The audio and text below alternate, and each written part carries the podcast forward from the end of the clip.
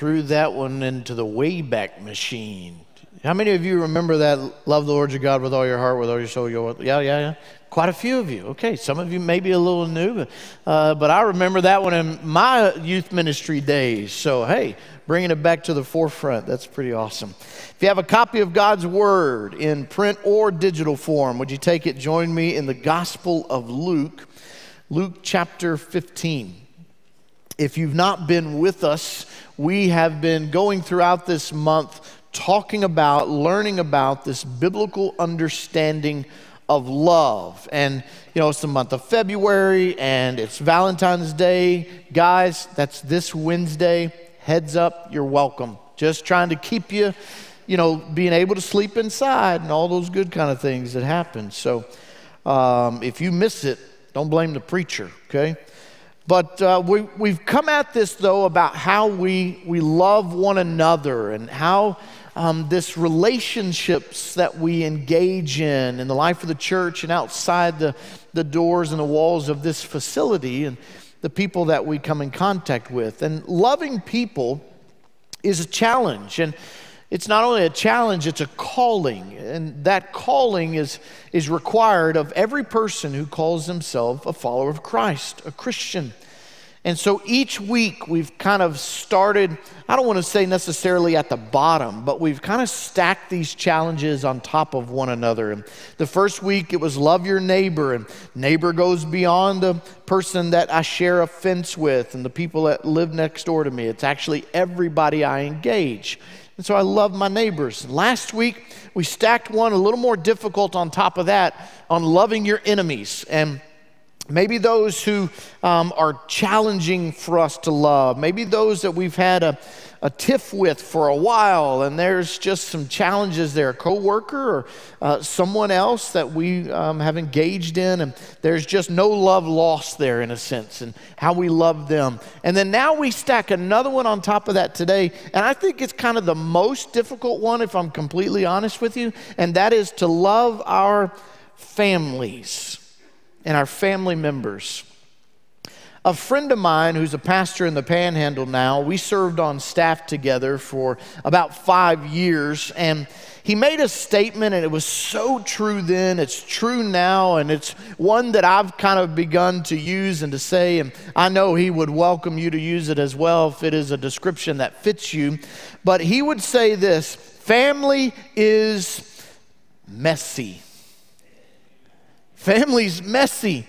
Family's a challenge. Maybe you have heard family referred to as like being kind of like fudge, you know, mostly sweet, but there are a few nuts, right? I mean, you, you, is it me? I mean, surely that might describe your family a little bit. I hope you're not the nut. I hope you're the sweet part of the fudge there, but man, man, family's challenging. It's tough.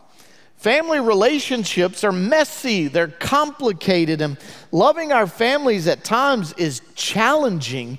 If not, straight up, we're just honest with one another, difficult.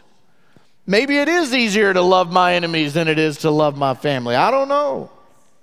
But loving difficult family members requires intentionality, it requires a, heavy dose of grace, right? But you can only do that. Uh, you can only love those challenging, difficult family members when you prioritize your relationship with Jesus, number one, and first, and then you learn to be obedient to his ways of doing things, his ways of loving people. Any country music fans in the house this morning? Few of you. Okay, more on this side than this side. We'll learn about this side one day.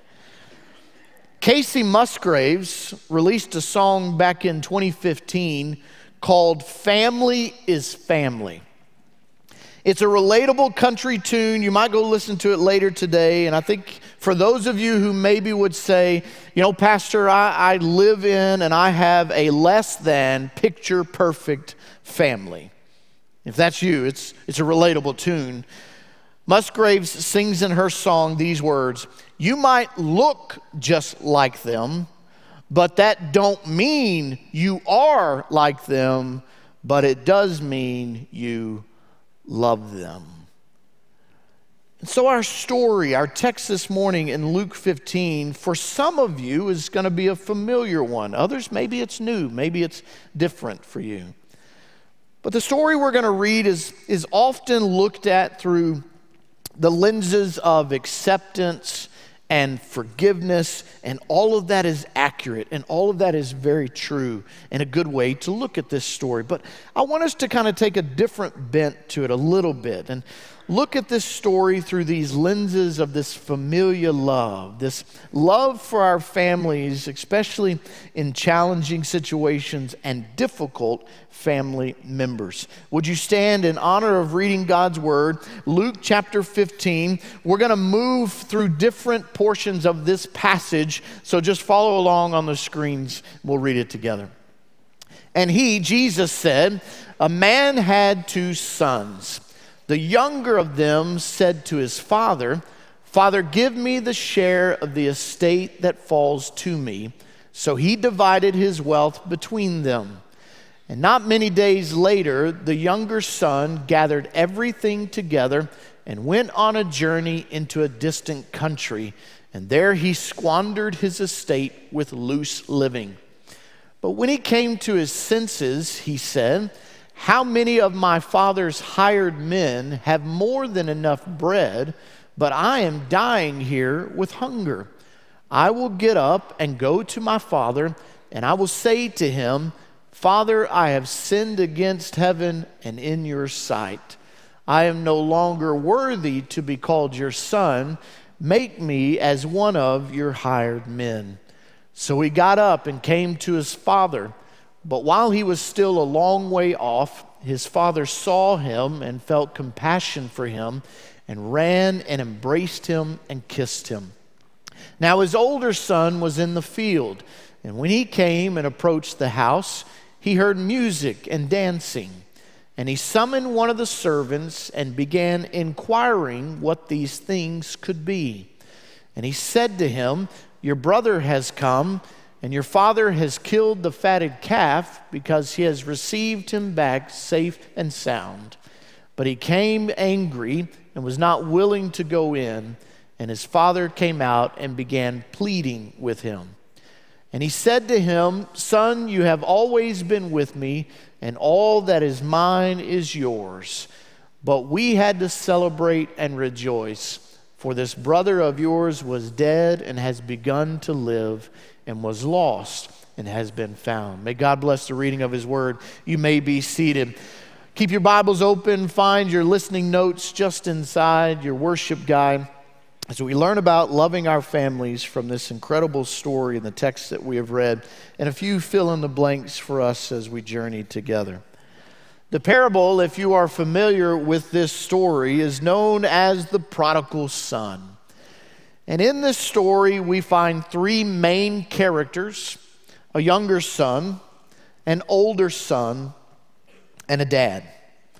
And so I want to give you three points, uh, one from each of these family members about how we love our families and the illustration that is presented and painted for us this morning by each of these characters. And so, loving our families, first, we have to remember that we are called to number one, love the prodigals who return. Now, I thought about that later this morning. I thought, well, we love the prodigals even if they don't return. But in the story, this prodigal comes home. But we have to, in our family relationships, love the prodigals who, who return. I think it's worth noting here at the beginning and understanding the full context of the parable of the prodigal son. Sometimes we pull out stories or we pull out texts, but it's important to connect them to the rest of the conversation and the dialogue that is happening. At the beginning of Luke chapter 2, the Pharisees and the scribes are grumbling with Jesus and giving him a very difficult time because, well, he receives sinners and he eats with them. We read that in verse 2 of Luke 15. So they're challenging him on this. They have a problem with the way that he is doing things.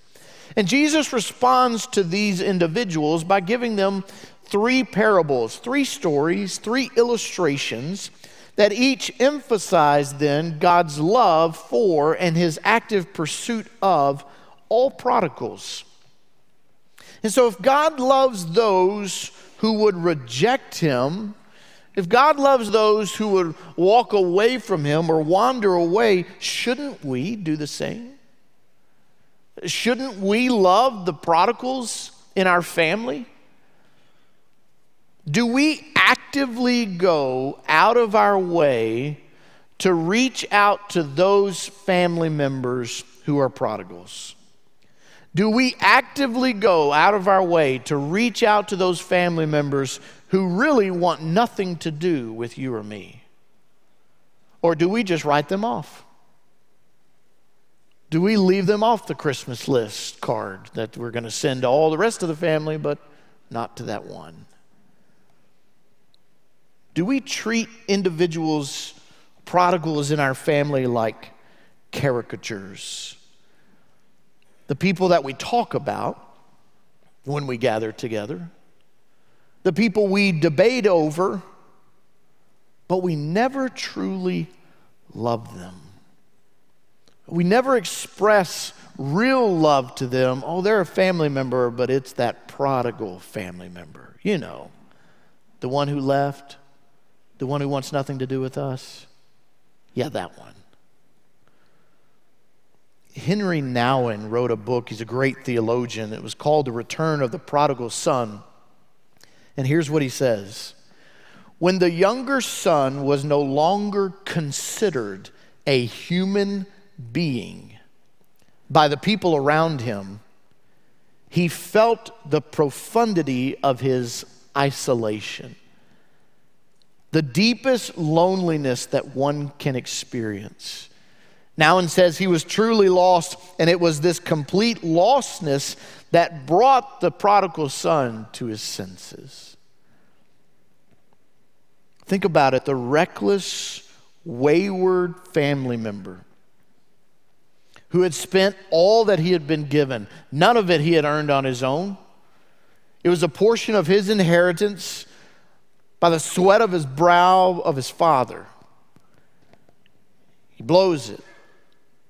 And now, more than ever, he is in need of the love of his family.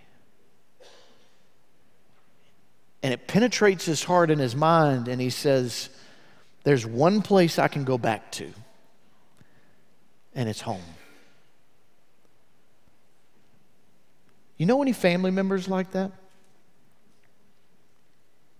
Did your family have any prodigals that if maybe they were loved, even though they didn't express that love back to you, even though maybe they didn't want anything to do with you for a long time, would, would they come home if you loved them like this dad loved his son? Perhaps, if you're honest with yourself today, you feel more like the prodigal son in your family. I mean, you've rejected God, you want nothing to do with Him. You've rejected your family, and perhaps you feel shame anytime you think about your past, anytime you recall a family member or a loved one. There's good news for all the prodigals in the house today. Jesus extends the invitation to every prodigal to come home, to follow me, to receive me, to be restored unto me. No matter your past, no matter your present, nothing can disqualify you from answering Jesus' call to be a disciple, prodigal or not. And despite how your family might have treated you, God loves you more than you realize in this moment. And there's even better news today. This church family welcomes all prodigals home. So that's you, Man, we love the prodigals who return. But you see, there's an older brother in this story. So that means we're also called to love the prideful who remain. So we have these family members that are difficult and challenging, and they distance themselves from us from time to time. But we love those prodigals, even when they don't return love to us. But we also love the prideful who are still at home. the prideful who remain. The story tells us that we read a moment ago that the older son was rather upset when he finds out about the party. Wade Bearden wrote a book that is titled My Friend Who Left the Faith. And in that book, he says, We call this story the parable of the prodigal son, but really we should call it the parable of the prodigal sons, plural. Because you see, it is possible to be a prodigal and never leave home.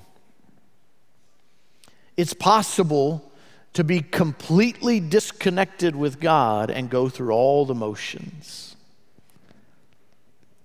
The loyal son who had remained by his father's side, he holds himself in high regard now.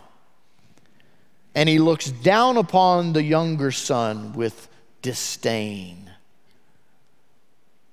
And I think the older son has this idea that his sin doesn't stink. He has this idea because he's very religious.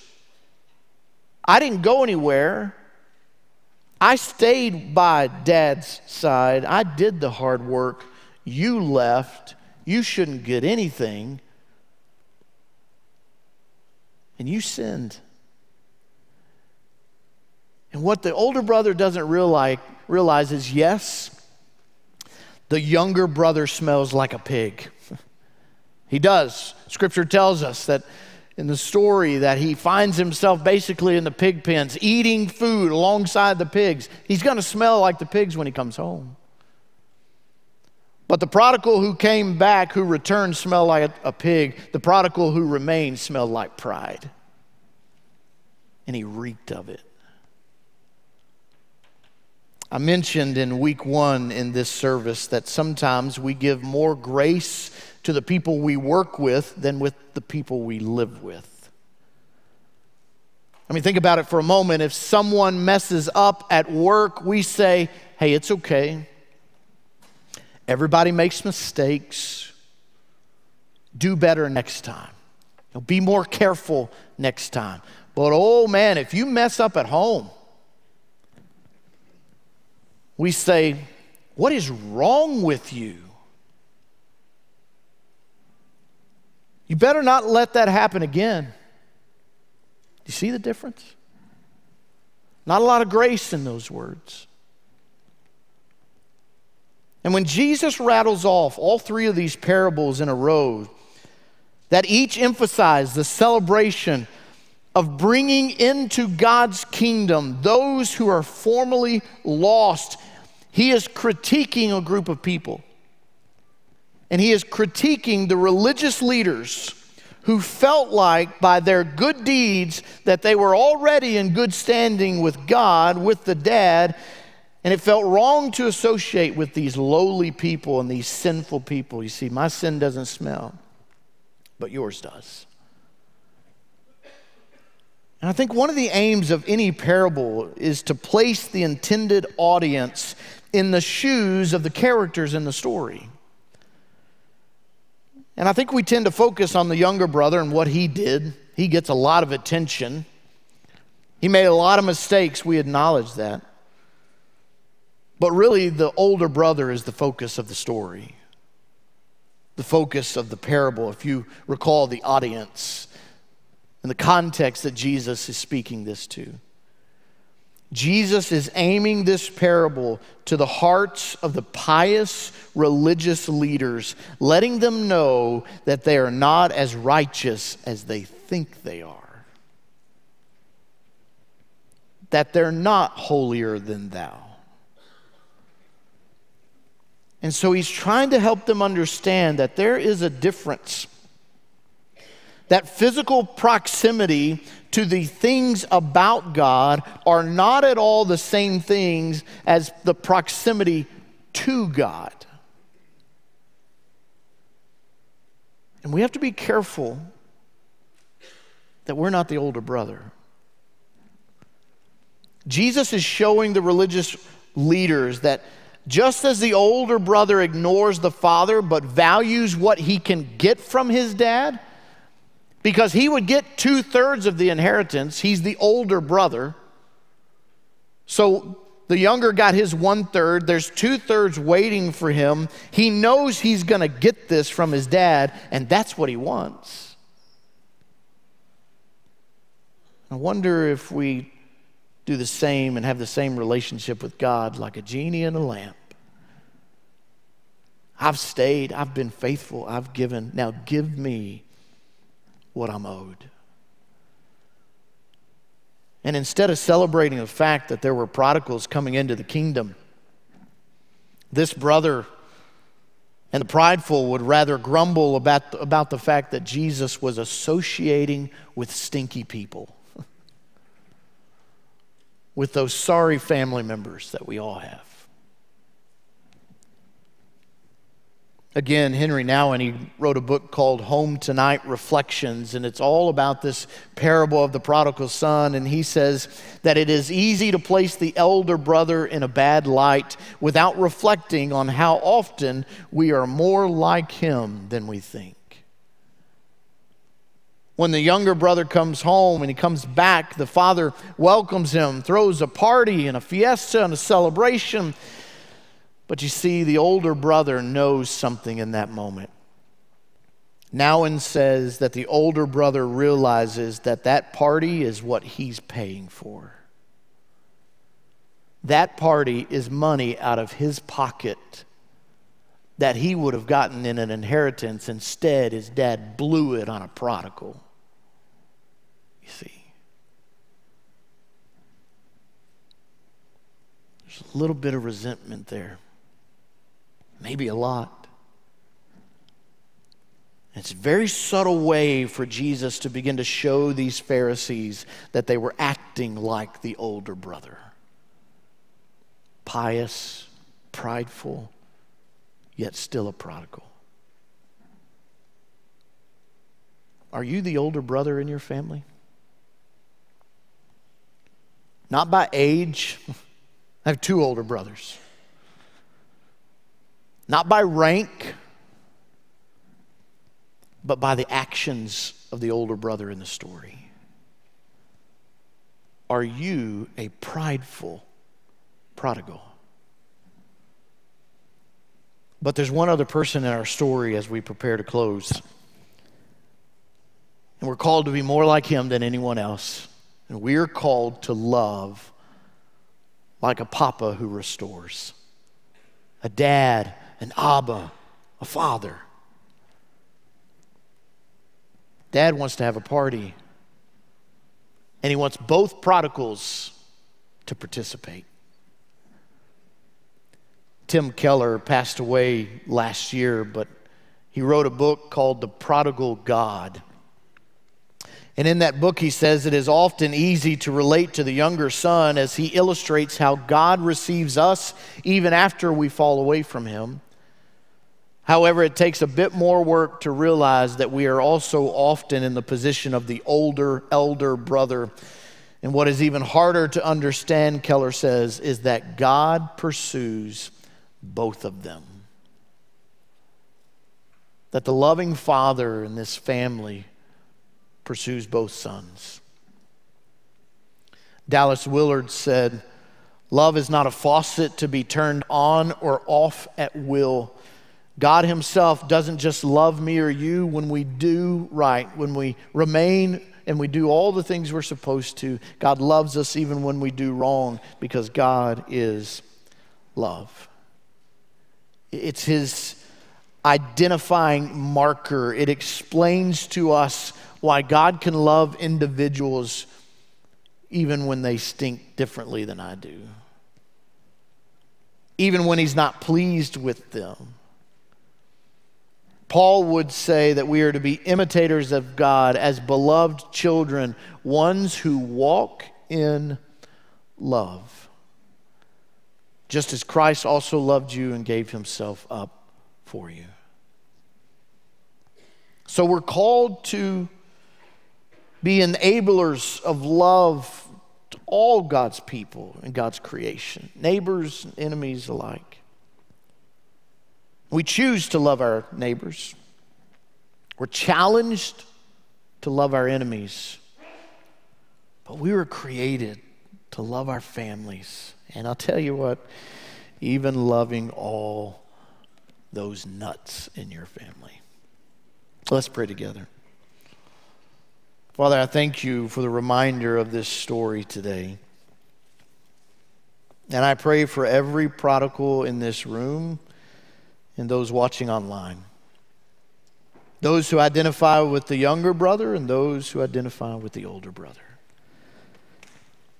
Lord, this church family welcomes prodigals home that they might return to you, declare you as their Lord and Savior, seek your forgiveness. But Father, we also pray for those pridefully who have remained and maybe with disdain have looked down on those who have left, family member or friends alike. That God, we would also confess our need for forgiveness in the way that we've treated you or treated a family member. Just thinking you're a genie and demanding something from you, expecting it in return. When you gave us everything on the cross, you gave us everything through an empty tomb. It's more than enough. And so, Lord, I pray for those here today who family's messy. It's difficult, it's challenging. Lord, would you help us to be like the father in the story in all of our families?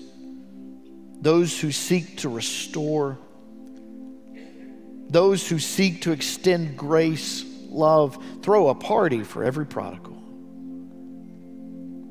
God, may it become the defining marker of our homes.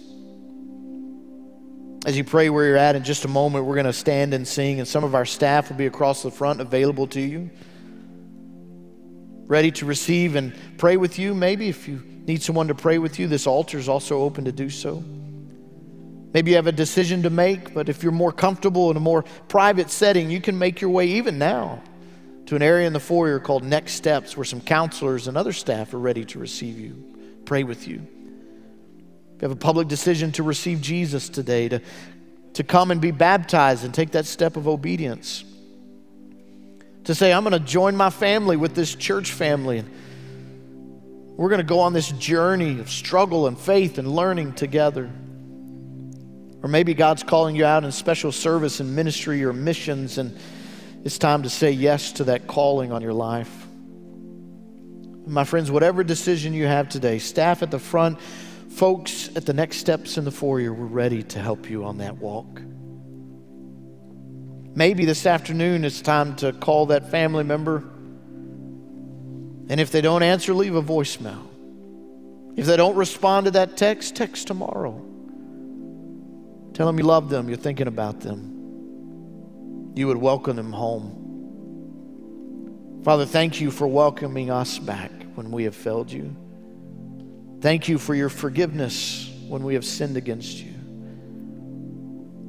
And Lord, would you help us to love our families well? We ask this in the powerful name of Jesus. Amen. Let's stand together. Let's sing. You have a decision. You come now.